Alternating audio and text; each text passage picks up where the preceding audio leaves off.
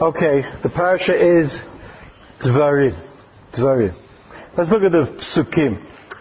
The first psukim in the parasha. Eila Dvarim asher diber Moshe kol Yisrael. Everybody knows that there's a general problem. Because the pasuk says Eila Hadvarim, which sounds like the word Eila is a word of pointing. Eila. In English you might say these.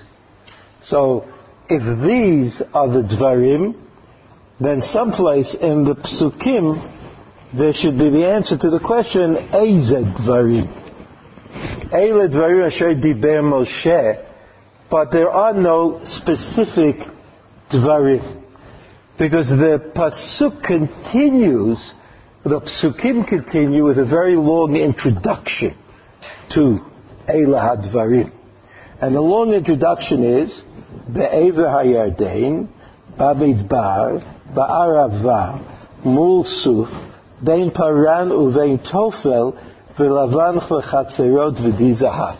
So these are named places. If we were good at that, uh, you know, geography and things like that, we could probably take a map and figure out more or less exactly where they were on the eastern side of the Jordan River.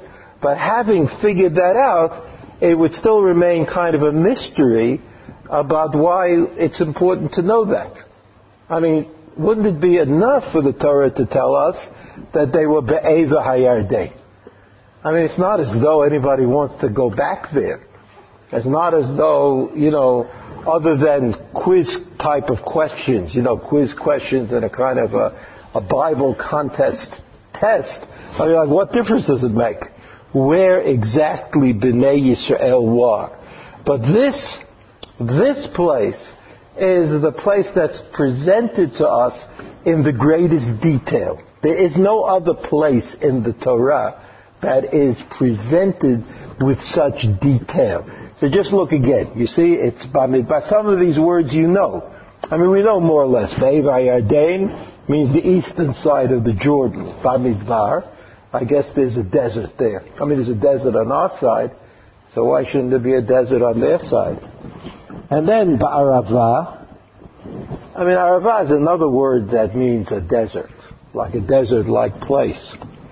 And then Mul Suf, I, mean Suf, Yam Suf, Mul Bein Parano, Bein Tofel, those are words we should recognize. They're words that uh, appear.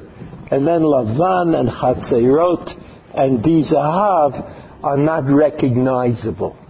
I don't know where those places are. I mean, the fact that I don't know where those places are may not be very significant, but I'm just saying, you know, when you read the Chumash, some things strike you and some things don't.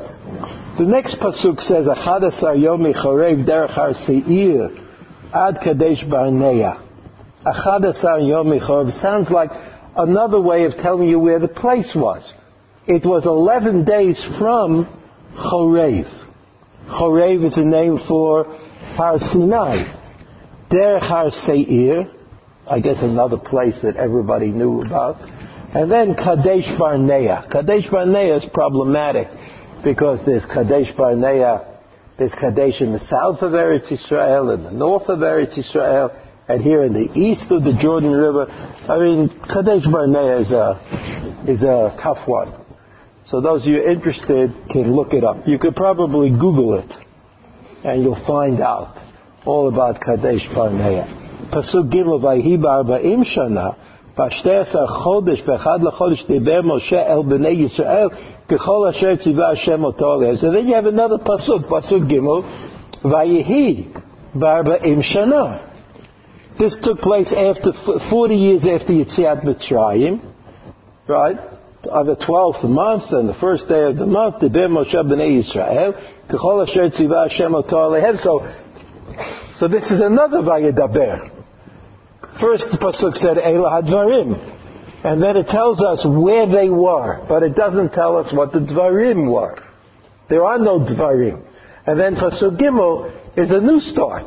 More Dvarim right? Pasuk Gimel, Vayibah Chodesh uh, Bechad L'Chodesh, Diber Moshe אל בני ישראל, ככל אשר ציווה השם אותו עליהם, אחרי הכותו את סיחון מלך האמורי אשר ישב בחשבון, ואגוד מלך הבשל אשר ישב בהשתרות באדרעי, a time, when? In the 40th year. After the military victories over Sichon and Og. When? After. Right, that's what, what it says. It's getting tiring that this like, like there's no end to the uh, definition of place and of time.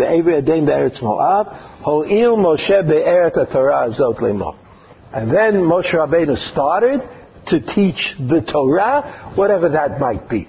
Whatever that might mean, because we imagine that Moshe Rabbeinu taught Torah all the years. All the years they were in the desert, all the time from Har Sinai until now, Moshe Rabbeinu was teaching Torah. So what does it mean to say that in the 40th year, basically on the day of his death, he's about to die, Moshe Rabbeinu taught the Torah. I mean, he's always teaching the Torah. So this, these psukim, these psukim are difficult. These psukim are difficult, and they're solved by Rashi. The difficulty is solved by Rashi in a grand manner. Right?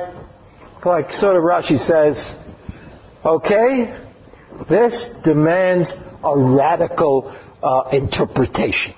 The problem is so severe that it can't be solved in a simple manner. But we have to do something very extreme. So what does Rashi say? Eil hadvari. Lifnei shehein divrei tochachot. Divrei tochachot Moshe Rabbeinu is about to speak harshly to Bnei Yisrael, to talk to them about the difficult situation that they've created, really, that they've created in, uh, in, in, their own short history. Umanakan kol hamakomot lifnei hamakom bahen, lefikach satam et advarim v'izkirum beremez. B'nei kvodan shel Yisrael. So you have to understand. The background is this. Rashi is committed to Pshat. Rashi is committed to Pshat. How do I know that Rashi is committed to Pshat? Because Rashi says about Rashi in the parashiyot of Breshit and Noach that he is committed to Pshat. And pshat for Rashi means explaining the words as they appear in order. And therefore, what Rashi is about to do is a deviation from his commitment. And that deviation from his commitment can only happen because there's some great issue. What's the deviation? What are the words that, that, that are the words of deviation? Rashi says, Satam et advarim v'izkirum b'remez. That word, remez, which is not an easy word to define, but one thing we know about the word remez is that it's not pshat. It's not pshat, something else. It's something else. All the mefarshim, all the, the classical mefarshim, uh, look at remez in different ways. But we'll see what Rashi is talking about in a moment, but he says it's a remez. This is an occasion for a remez. And why did the Torah deviate from its normal pshat uh, uh, uh, methodology? There's an issue. B'nei Yisrael. B'nai Yisrael is an issue, and they didn't want to say, the Torah didn't want to say something openly, and therefore said it in a remez. And therefore I, Rashi, have to deviate from my commitment to Pshat, and I'm going to speak to you in terms of remez. So then he goes on and says, El Kol Yisrael, Ilu hocheach miktsatan, hayu elu shebashuk omrim, atem eitem shom'im מבין אמרם ולא חשיבותם דבר מכך וכך, אילו היינו שם, היינו משיבים אותו. לקח נכנס כולם ואמר להם, הרי כולכם כאן, כל מי שיש לו תשובה ישיב. So Rashi says, we also learn something about Hilchot Tochacha. That whoever it is that you want to say something about, whoever it is you want to complain about, you have to complain to him directly. You can't complain indirectly. You can't go and say to your friend, he's not Beseder. Because that doesn't work, and it backfires. That's what Rashi says, and that's why the emphasis in the Pasuk is on El Kol Yisrael. But Rashi has not yet told us what the remez is. So now listen. Rashi says, El Kol Yisrael Yarden Bamidbar. Rashi says, Lo Bamidbar Hayu. Ela Ba'arvot Mo'av. Rashi doesn't understand. As far as we know, they were in Arvot Mo'av. Arvot Mo'av is desert-like maybe, but it's not the desert. The desert is called desert. Arvot Mo'av is called Arvot Mo'av. So he says, Umahu Bamidbar. So why does the Torah say that it was in the Midbar if it wasn't? Ela b'shvil ma shechisuhu b'midbar. Shamru mi'iten mutenu b'midbar. So Rashi says, that's it. That's the remez that the word b'midbar does not refer to a place, but refers to an event. It refers to an event. And so Rashi goes on to explain further. And he says, Ba'arava, Bishvil ha'arava shechat'u Baal Pe'or, Bishitin ba'avot mo'av. That's Arava. Arava is not the name of a place. It's the name of a transgression. Right? Mul suf. Amasha hemeru b'yam suf b'vo'am liyam suf sha'amru hamebli ein kvarim b'mitzrayim וכן בנסם מתוך הים שנאמר ויאמרו על ים בים סוף כדאיתא בערכים. So again Rashi says, Suf and Arava and Bamidbar are a shorthand version of Moshe Rabbeinu saying, remember this Aveir, remember that Aveir, remember the third Aveir, Ben Paran and Ben Tofel, Amar Rabbi Yochanan. You see the Rashi? Chazainu al kol ha-mikra v'lo matzinu makom sheshmo Tofel v'lavan. Ben Paran u'ben Tofel v'lavan. So the Gemara quotes Rabbi Yochanan, the Rashi, as saying, where's this Tofel and Lavan? Like, I've never heard of such a thing.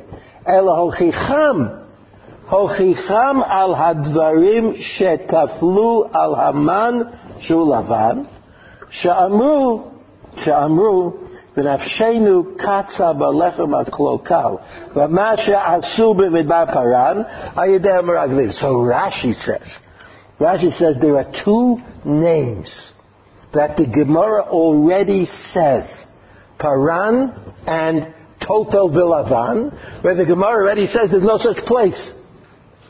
Right? In, in other words, if you'd say, what makes Rashi so certain what makes Rashi so certain that it's a remez and not a pshat? I mean, did he go and he ask cartographers? Did he ask somebody to draw him a map and to prove that there's no such place? That's hard to say. But he says, look, the Gemara says it. The Gemara said that, that, that Rabbi Yochanan, Rabbi Shimon Yochai looked around and couldn't find these places, right? Couldn't find Paran and Tofel Bilavan. And therefore he was certain that these words represent a remez. They, they're a remez to a particular chait or an aveira, and therefore Rashi felt confident that he could interpret all of the other words in the same way, even though the words Bamidbar and Barava and Mulsuf are really places. We could find those places, we looked for them. Nevertheless, Rashi said, nevertheless, Rashi said, what's the point? Because when you get up to Lavan, Bein Paran, Bein Tova, Lavan, so you have no choice. Because the Gemara says that these places don't exist. So they certainly don't exist. וחצרות ומחלותו של קורח. דבר אחר אמר להם, היה לכם ללמוד ממה שעשיתי למרים חצרות בשביל לשון הרע, V'atem nidbartem b'makom. Right? Again, there's, there's, there's a remez. wrote Shalashon hara. Miriam, you should have understood. That was your Aveira. V'dizahav zahav.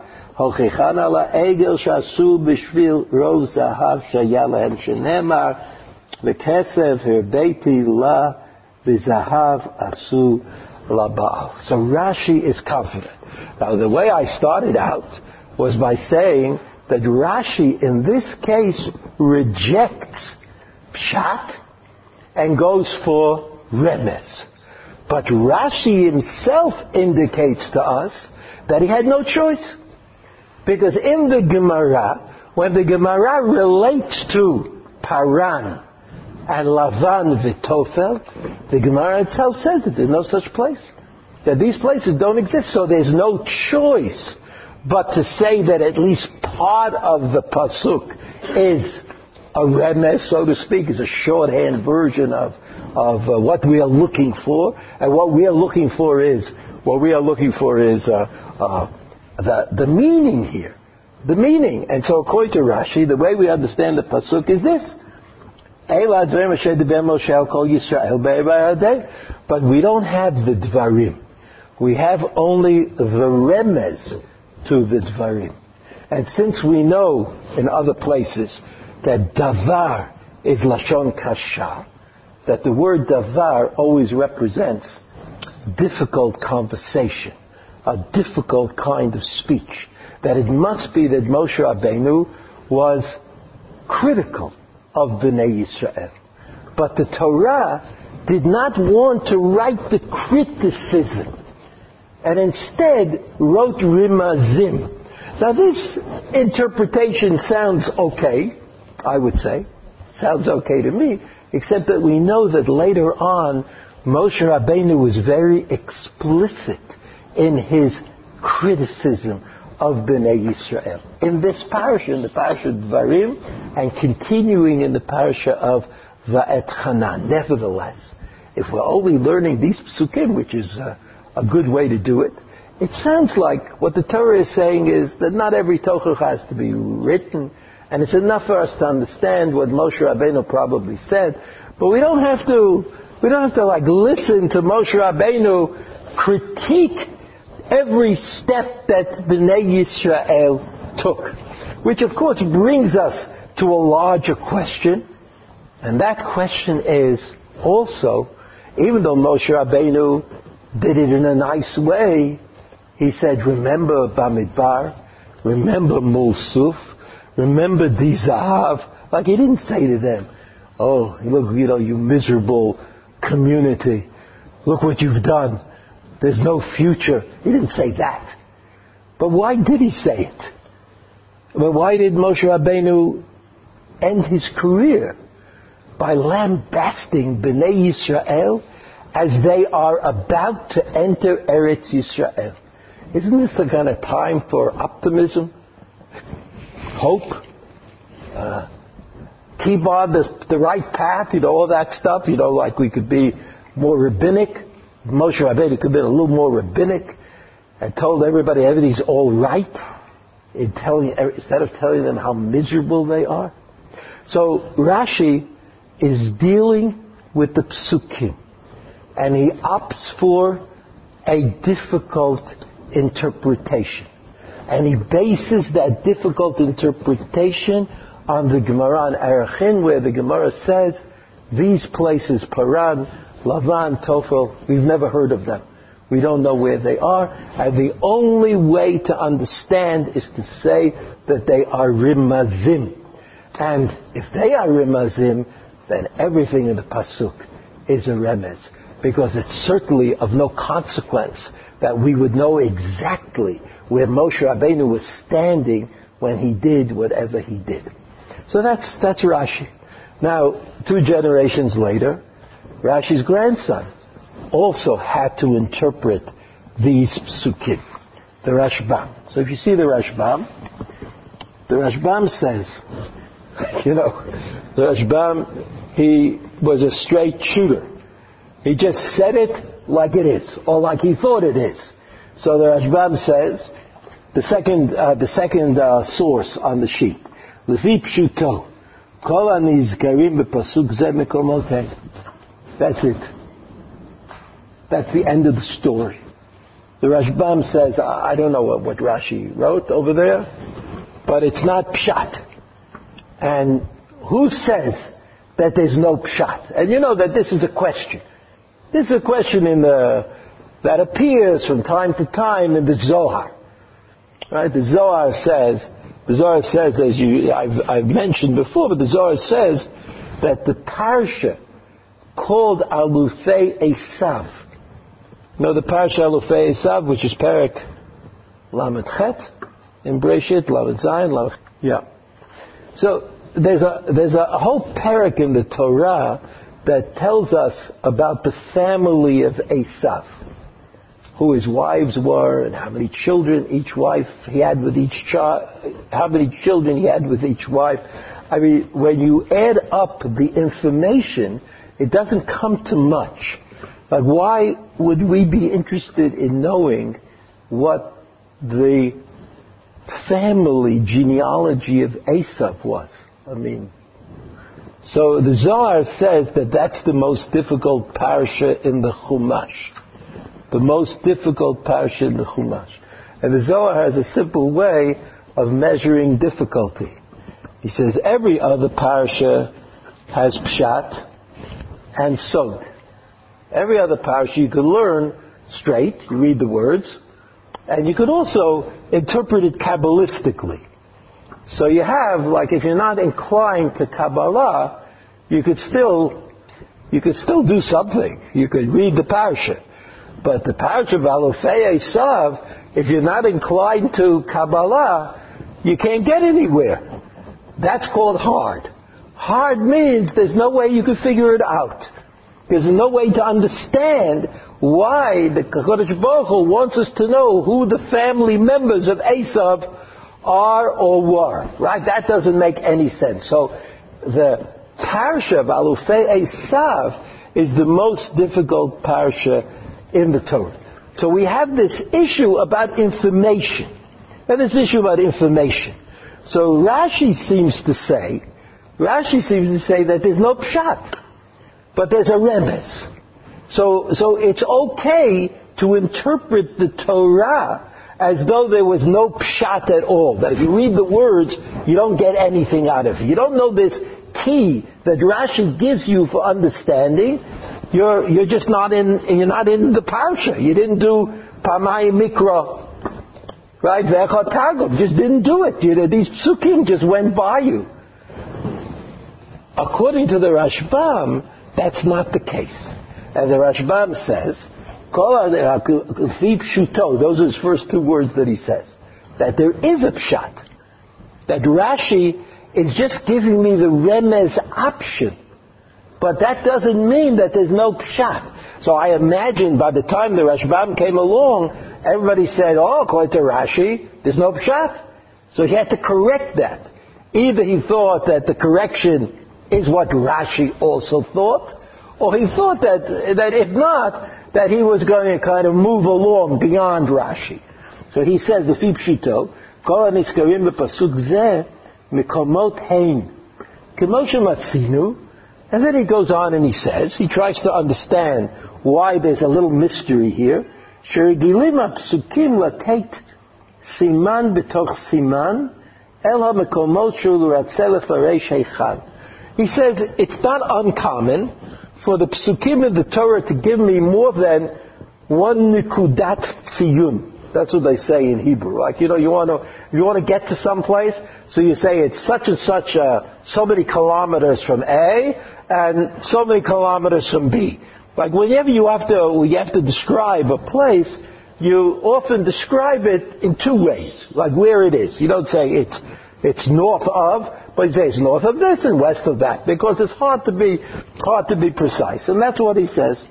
Belech lecha mikedem lebeit el vayet ol halo beit el miyam v'ay mikedem. So in, other words, you have two uh, uh, psukim that describe beit el where it is, and then the parashat b'shalach vayashuva v'yachanu lifnei pi achirot vein migdol uvein hayam lifnei baal tzafon. Right? You see, there are two, two ways of describing it. So what is the Rashbam trying to say? What's the Rashbam trying to say? So don't get nervous that the Pasuk says, says a few kinds of ways of describing So he says that's not so uncommon. That's not so uncommon. And even though we know that the Torah is usually sparing on redundancies, Right? That the Torah doesn't like to just say words for no reason at all. There are certain kinds of redundancies that we're used to. And one of them has to do with describing a place. Where is the place? Well, it's near here and it's near there. That, that's not called a redundancy because that is normal. Right? That's normal. I mean, everybody understands, everybody understands that even though the Torah reaches a certain level of perfection, and even the word, though the words of the Torah possibly have each of them a unique meaning, it's hard for us reading the Torah, for us with our limitation, to get to the bottom of it in that way. So for us, the way it looks to us is that there are certain redundancies. And when we say that there are no redundancies in the Torah, we usually mean in those places that Chazal taught us that there are no redundancies. But if they didn't, if Chazal didn't teach us, then we usually don't know. We usually don't know, and it looks to us, it looks like a redundancy. I mean, if you say it's a matter of faith that there are no redundancies, okay, but the Rashbam, the Rashbam was willing to say that when it came to uh, uh, place names and, and where a thing is, the Torah was willing, the Torah was willing to give an apparent redundancy.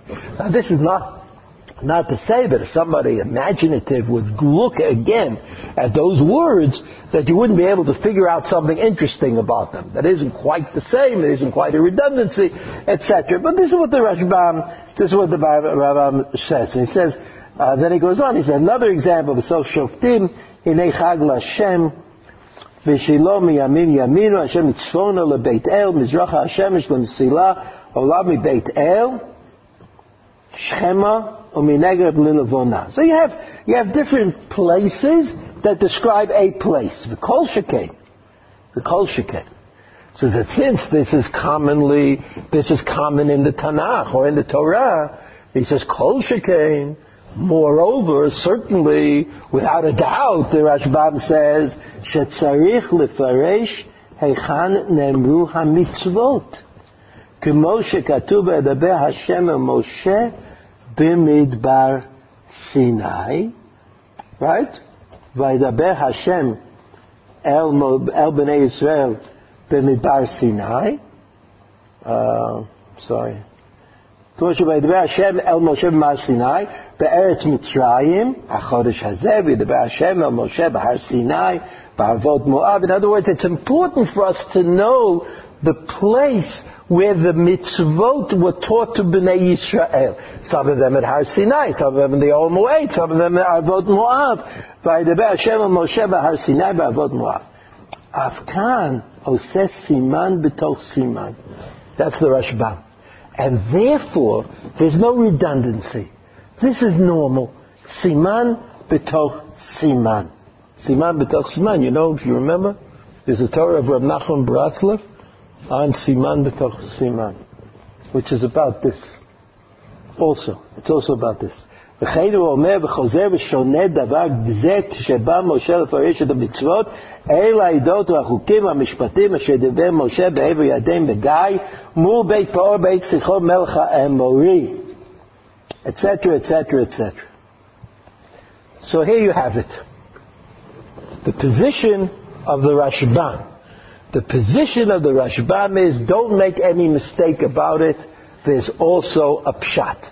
And if it seems to you that there's a redundancy involved, that's okay, because we're talking about place names, and place names often have a, uh, what? Yeah, good, several points of reference. In other words, it's not, even though it's true it's a redundancy, it is, unless you, you're going to that place, but it's normal. It's a normal kind of redundancy. Now, we want to just look at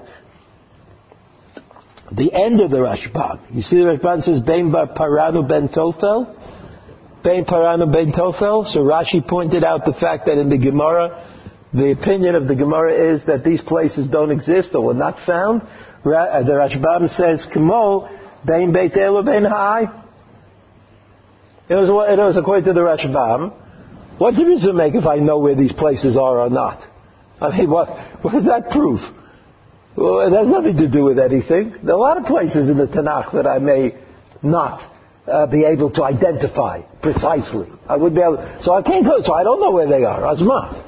That's, uh, that's what the, the Rashbam says. And then he says, V'lavan v'chatzirot v'di zahav. Remember Rashi said, zahav, egel zahav, Lavan, and uh, the the the the, uh, the man.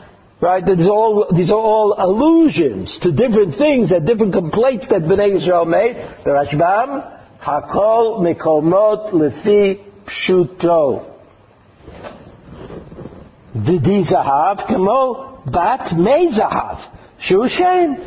Lefi Pshuto. So you can have another name. If you could have Mei Zahav, so you could have Di Zahav. Asma, right? The, the, uh, the Rashbam is not nervous about the fact that he doesn't know where all these places are, and he couldn't locate it, they couldn't find it. Asma, it doesn't bother him at all. So the Rashbam is either saying, Rashi is right about Remez, but if you think that Rashi meant that the Remez exists but there's no Pshat, that's wrong. Either Rashi is wrong, or you are wrong for thinking that about Rashi. Right? What are the two possibilities? And there's no doubt that there is a simple pshat to the psukim. And the simple pshat to the psukim is that that's the nature of place names. Or, or, or, locations. When you when the Torah tells you a location, it often gives you more information than you think that you need. But there's no doubt that the pshat in the psukim is that it's all a reference to a place and the name of a place, etc. That's what the Rashbam that's what the Rashbam says. So of course the implications, the implications of these two attitudes are, as we said, depends whether you think the Rashbam thought that he was interpreting Rashi, or whether the Rashbam thought he was disagreeing with Rashi. Right? You have to decide when you talk about it, when you think about it, you have to decide, is there a machlokes, or is there further explanation? And do we say that Rashi explained the remez because, not because he disagreed with the Rashbam about Pshat, but because he felt that the Pshat was overdone. There were too many references that you had to say something that would give you a feeling that it's really Torah. Right? If you didn't say anything, if you didn't say anything, then, then the Rashi felt that he would have been remiss and that his comment would not be sufficient. So Rashi said, or you say, as we tried to explain previously, that in this case Rashi says there's no pshat, because the pshat is inconceivable, that you have all this information that was both meaningless un- and unnecessary. Meaningless in the sense that I don't know where these places are, and unnecessary because I don't have to go back there. I don't have to. I don't have to remember that part of the story exactly which quadrant of which uh, map they happen to be on. I could have forgotten. I could have forgotten the whole thing. That is the machloket, or, or, or either it is a machloket or it's a quasi machloket between Rashi and the Rashbam. The Rashbam only says the three pshuto. He says it twice at the beginning of his commentary and at the end of his commentary. And to say the three pshuto is an indication that maybe he's disagreeing with Rashi. Because Rashi said remez. And you have to explain the remez. But of course, whichever interpretation you accept, that there was a machloket between Rashi and the Rashbam, or that the Rashbam is simply explaining Rashi to the uninitiated, whichever side, whichever side you take, you, you, uh, uh, it's based a little bit on prophecy, right? You have to just assume a position, right? If you don't like machlokes, so you'll assume that everybody is happy with everybody else. But if you like a little fireworks in the Torah that you learn, so you'll assume that there's a machlokas between Rashi and the Rashbam. I'd like to, uh, I'd like to uh, look at uh, look at something in the Ramban, not the whole Ramban.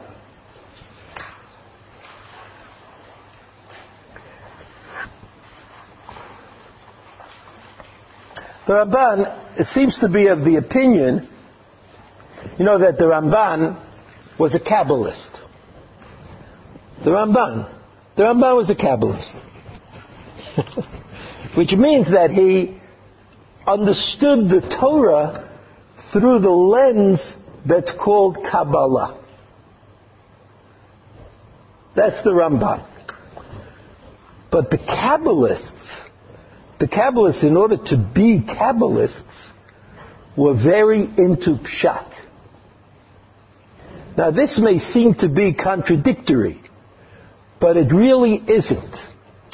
Because Pshat, when you try to learn the Psukim according to Pshat, and it doesn't work, That's when the Kabbalist steps in to explain things. So learning the Chumash, uh, uh, in my opinion, learning the Chumash with Kabbalah is not just a matter of learning Kabbalah.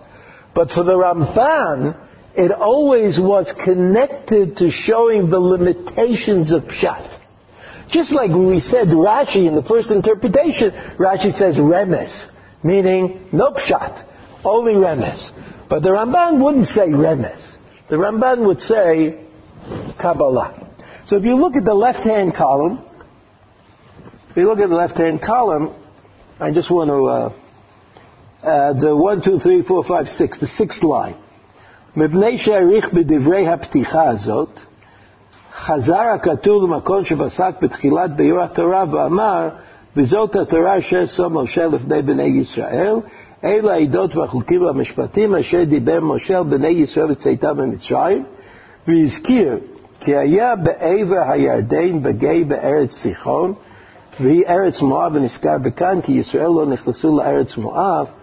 רק באותו חלק שתיאר עליהם בסיחון, כמו שיתבאר בספר של מעלה. So he says, he says that the name of the place, or that mentioning the name of the place, is also significant because, uh, because uh, Moab, uh, Moab, the part of Moab that Bnei Yisrael went into was the part of Moab that was captured by Sichon.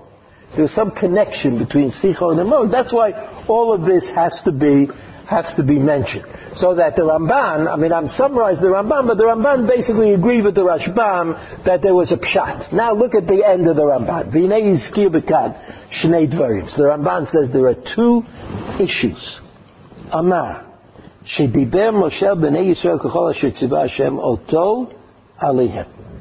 He says Moshe Rabbeinu spoke to b'nei Yisrael in the name of God.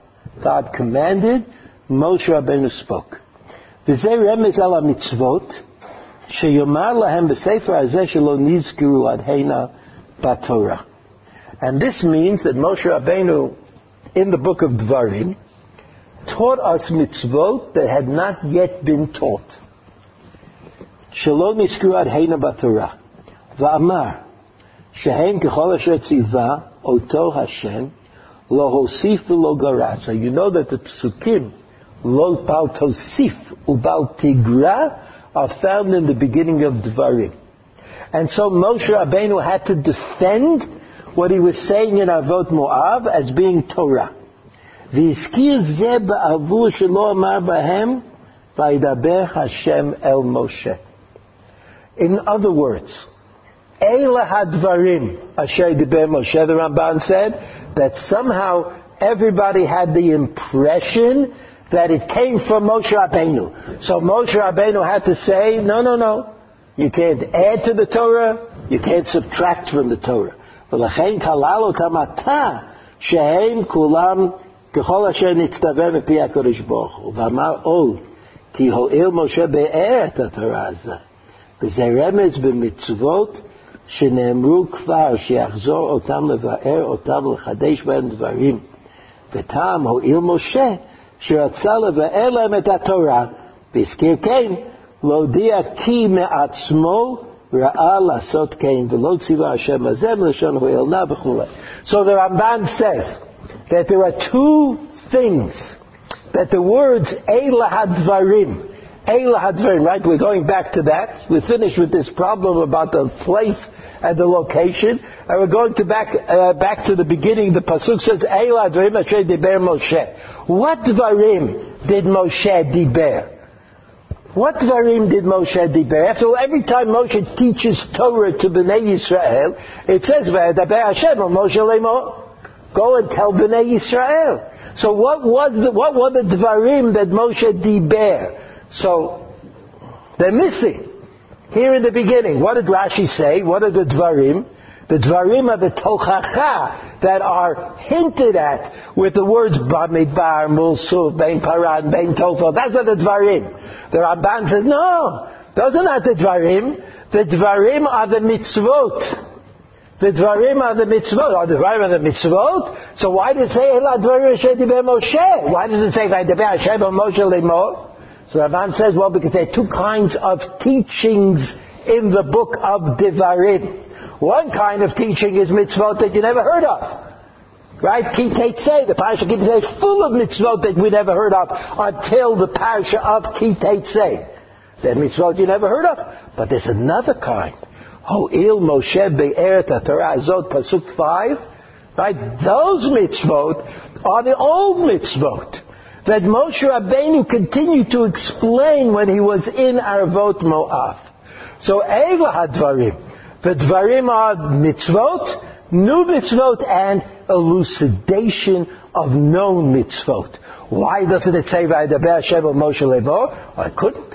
Because that would not include mitzvot that had already been taught to Bnei Yisrael. And so the Torah says, Eile hadvarim asher diber Moshe. And the emphasis is asher diber Moshe, because according to the Ramban, that's true. That's always true. Who said it? Who taught it? Moshe Rabbeinu. But the book of Devarim, as the Ramban also says in his introduction to his commentary, the book of Devarim, the book of Devarim consists of things that Moshe Rabbeinu said. What do you mean Moshe Rabbeinu said? Hoil Moshe be'er et Torah hazot. Moshe Rabbeinu explained, elucidated, taught, refined the understanding of the Torah. That was Moshe Rabbeinu. And then Moshe Rabbeinu also taught mitzvot. So we have the second problem of these psukim is the problem of the words Eile Hadvarim. Why doesn't the Torah begin by Daber Hashem al Moshe Lemor? Because in the book of Dvarim, there's a difference. There are mitzvot, and there are Dvarim Asher Diber Moshe. And that's what the Torah wanted us to know, and that's why the first pasuk is different. Now I'd like to, I'd like to, uh, now we've reached this point, I'd like to learn with you something in the Igra de Kalo.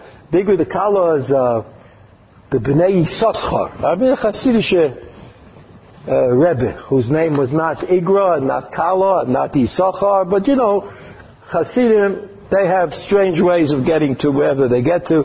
But he was a, a remarkable, was remarkable things that he did. And what he said. So the Igra de Kala is a book on the Parashat Shavua. His name, as you see, was Tzvi Eliel Shapira Midinov. Tzvi Elimelech Shapira Midinov. That's a good name. Like, But the book that he wrote, the famous book that he wrote, the more famous book that he wrote is called B'nai Yisachar. That's how the Hasidim say. They say Yisachar. And if you were Baal Koreh, anybody a Baal Koreh? So know there's a minhag that the first time that the name Yisachar appears in the Chumash, you know, when Yisachar is named, when you lane it, you lane Yisachar, like decree. And all the rest of the times that the name Yisachar appears, even though it's written with two sins, which is quite remarkable, we ignore that. And we make believe it's only written with one sin. But the Hasidim called him, his name was Tzvi Elimelech, but he was the first.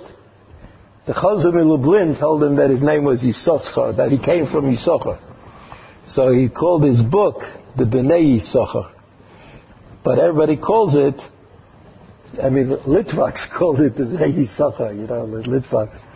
And the Hasidim call it Bnei, Bnei Yisachar. Well, the Hasidim, the, the Litvaks, they just read it, you know, like, but they don't really, you know, they don't know that there's a whole world of uh, that goes along with it. So the, the Hasidim call it Bnei Yisachar.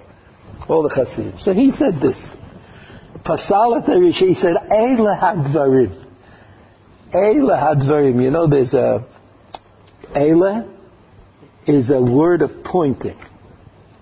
Right? Eile. These are the dvarim. And we all know that there's a famous Eile in the Chumash. There's a famous Eila in the Chumash. The famous Eila in the Chumash is in Perik Beis. The famous Eila in the Chumash is Perik Beis, Pasuk Dalit. In Perik Beis, you know Perik Aleph? I'm sorry, Bereishis. Bereishis Perik Aleph is about the creation of the world. Know, Rishon, Shanish, right? You know, the creation of the world. Perik Beis has this pasuk in it. Eile toldos hashamayim v'haaretz v'bar'am. Eile, Toldot, Hashemayim v'aretz v'ibar'am. And then there's another, another story.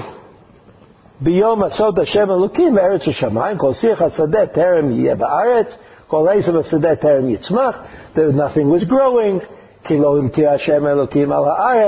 There's another story. V'adam ayin lavod et ha'adama. That's what it says, that's what it says in the Pasuk. So now, in the Medrash, because these things don't always work. Yeah, the Medrash Rabbah. It's not only the med it's in other Medrashim as well, but I'll read it to you from the Medrash Rabbah. The Medrash Rabbah says, Eila toldot shemayim va'aretz, that's our pasuk. Eila. Amar Rabbi Abahu. Amar Rabbi Abahu. Kol makom shenemar Eile pasal et harishonot. He says, wherever in the Torah it has the word of pointing Eile, it means these, but not those. These and not those. Well, it says Ve'ele Mosif al Rishonim. It's those and more than, more than those. Also these. Uh, Kan shenemar Eile Pasal et Harishonot. Here, in this pasuk, Eile Todat Hashemayim Va'aretz, Pasal et Harishonot means not the way it was told in Perak Aleph, but the way it's going to be in Perak Bet. What was knocked out of Perak Aleph? So the Medrash says, Ma Pasal. What was, what was excluded? Tohu Vavohu V'choshech. Remember Tohu Vavohu? And remember Choshech? That's Perak Aleph, Pasuk Bet. There was Tohu V'chovu and Choshech Al Pnei Teho. So that means the way the world was created in Perak Aleph, this is way I understand Rabbi Abahu, the way the, the Torah was related, was created in Pasuk Perak Aleph, there would always be residual Tov Avo and residual Choshech. But then Eile, Perak Bet, Pasuk Dalet, said no, no more Tohu Vavohu, no more Choshech. The whole world starts from and with everything growing. Everything is growing in the world. There's no more Tohu Vavohu, no more Choshech. Along comes the Bnei Yissaschar, and he says, look, he says, there is no such medrash. I'm about to make up a medrash. That's what he says. The Bnei Yissaschar says, I'm about to make up a medrash that doesn't exist. The medrash that exists is found in Bereshit. Right, Perik, Bet, Pasuk, Dalet. But I'm going to make up my own medrash. And I'll say, it says, Elad Varim, Pasalat Rishonot. Says, what is Elad Varim? It's the same thing that Moshe Rabbeinu the book of Dvarim said, Eile Advarim, these are the Dvarim, which means that there are some other Dvarim someplace else that are being rejected. Amazing. Today, somebody sent me a, a, an email and asked me to write an article, uh, a page on unity. Somebody wants to put out a book on unity to commemorate uh, the boys who were killed in Merkaz Harav. So you know that unity, or you may not know, unity is not one of my big topics. I, I don't, I don't often don't see exactly what everybody is so interested in, other than Nobody wants anybody to annoy them. So don't annoy me, and that's called unity. If you tell me what to do, so that's disunity. Or if you tell me how to act or how to live, so that's not unity. I don't. So here we are. Today I got the email. Says write something about unity. I said to myself, what do I know about unity? I have nothing to say. Here's the Bnei Yissaschar. The Bnei Yissaschar says, "Pasalat Rishonot." He says, He's making this up. You have to understand. Do you understand that he's making this up? That it sounds like it comes from somewhere, but it doesn't come from anywhere. Comes with this idea that the word Eile means Pasalat Rishonot. That's true in Bereshit, but it doesn't exist in the Medrash here. No one ever said it. He said it. He lived in the 18th century. He like said, I'm going to invent something. What did he invent? Pasalat Rishonot Lamala Ne'emar. He says, what are the Rishonot? What Rishonot could possibly be talking about? That we're knocking out. He says, Lamala Ne'emar, Lo Tisov Nachala Levnei Yisrael, ממטה אל מטה, כי איש בנחלת מטה אבותיו ידבקו בני You have to really have a good sense, a good amount of imagination to come up with this idea. He says, the Pasuk says in Bamidbar that every mateh, every shevet, has an indelible inheritance. The land that is given to the Shevet. That's how the land, let's say, according to some Rishonim, the way the land is given out, the Shevet gets a Nachala, according to the number of Mishpachot, according to the number of fa- families in that Shevet, and then somehow the Shevet internally divides it up. Bigger families getting more and smaller families getting less, according to some, uh, to some code. So he says there, the Pasuk says, the Nachala is inviolate, which means, Ruvain, keeps Ruvain property. And Shimon keeps Shimon property. And Shimon can't give his property to Yehuda, even though he lived right next to Yehuda. And, and, and, and uh, Ephraim can't go to Menashe, and Menashe can't go to Ephraim. Can't do that. That's what, that's what it says in the Pasuk. He says, Ish benachalat mate avaltav yidbeku b'nei Yisrael. So what does they, what does the Bnei Yissaschar say? Bnei Yissaschar says that the division of Eretz Yisrael was in its nature divisive. Because every tribe had to protect its interests.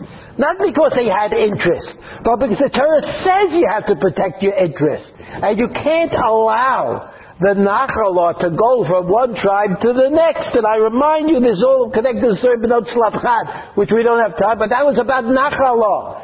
It was about getting the inheritance because they said, what's going to happen?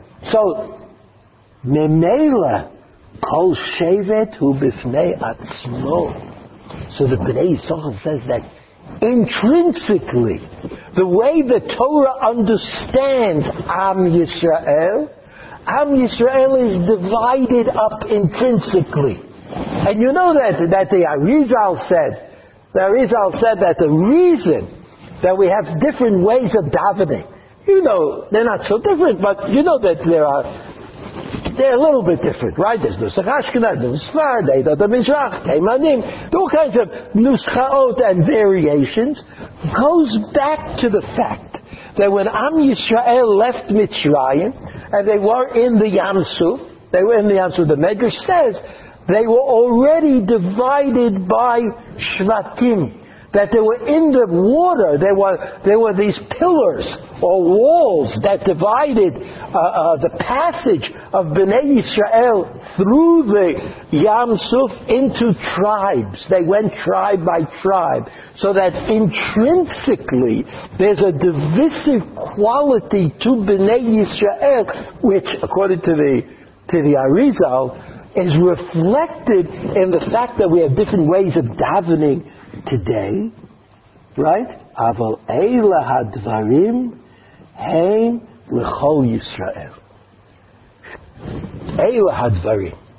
In other words, even though it's true that when it comes to nachala, we are divided, when it comes to the Torah that Moshe Rabbeinu was going to give, which the Ramban says consists of mitzvot and biur ha-mitzvot. When it comes to that Torah, Aval heilu advarim ein lechol Yisrael.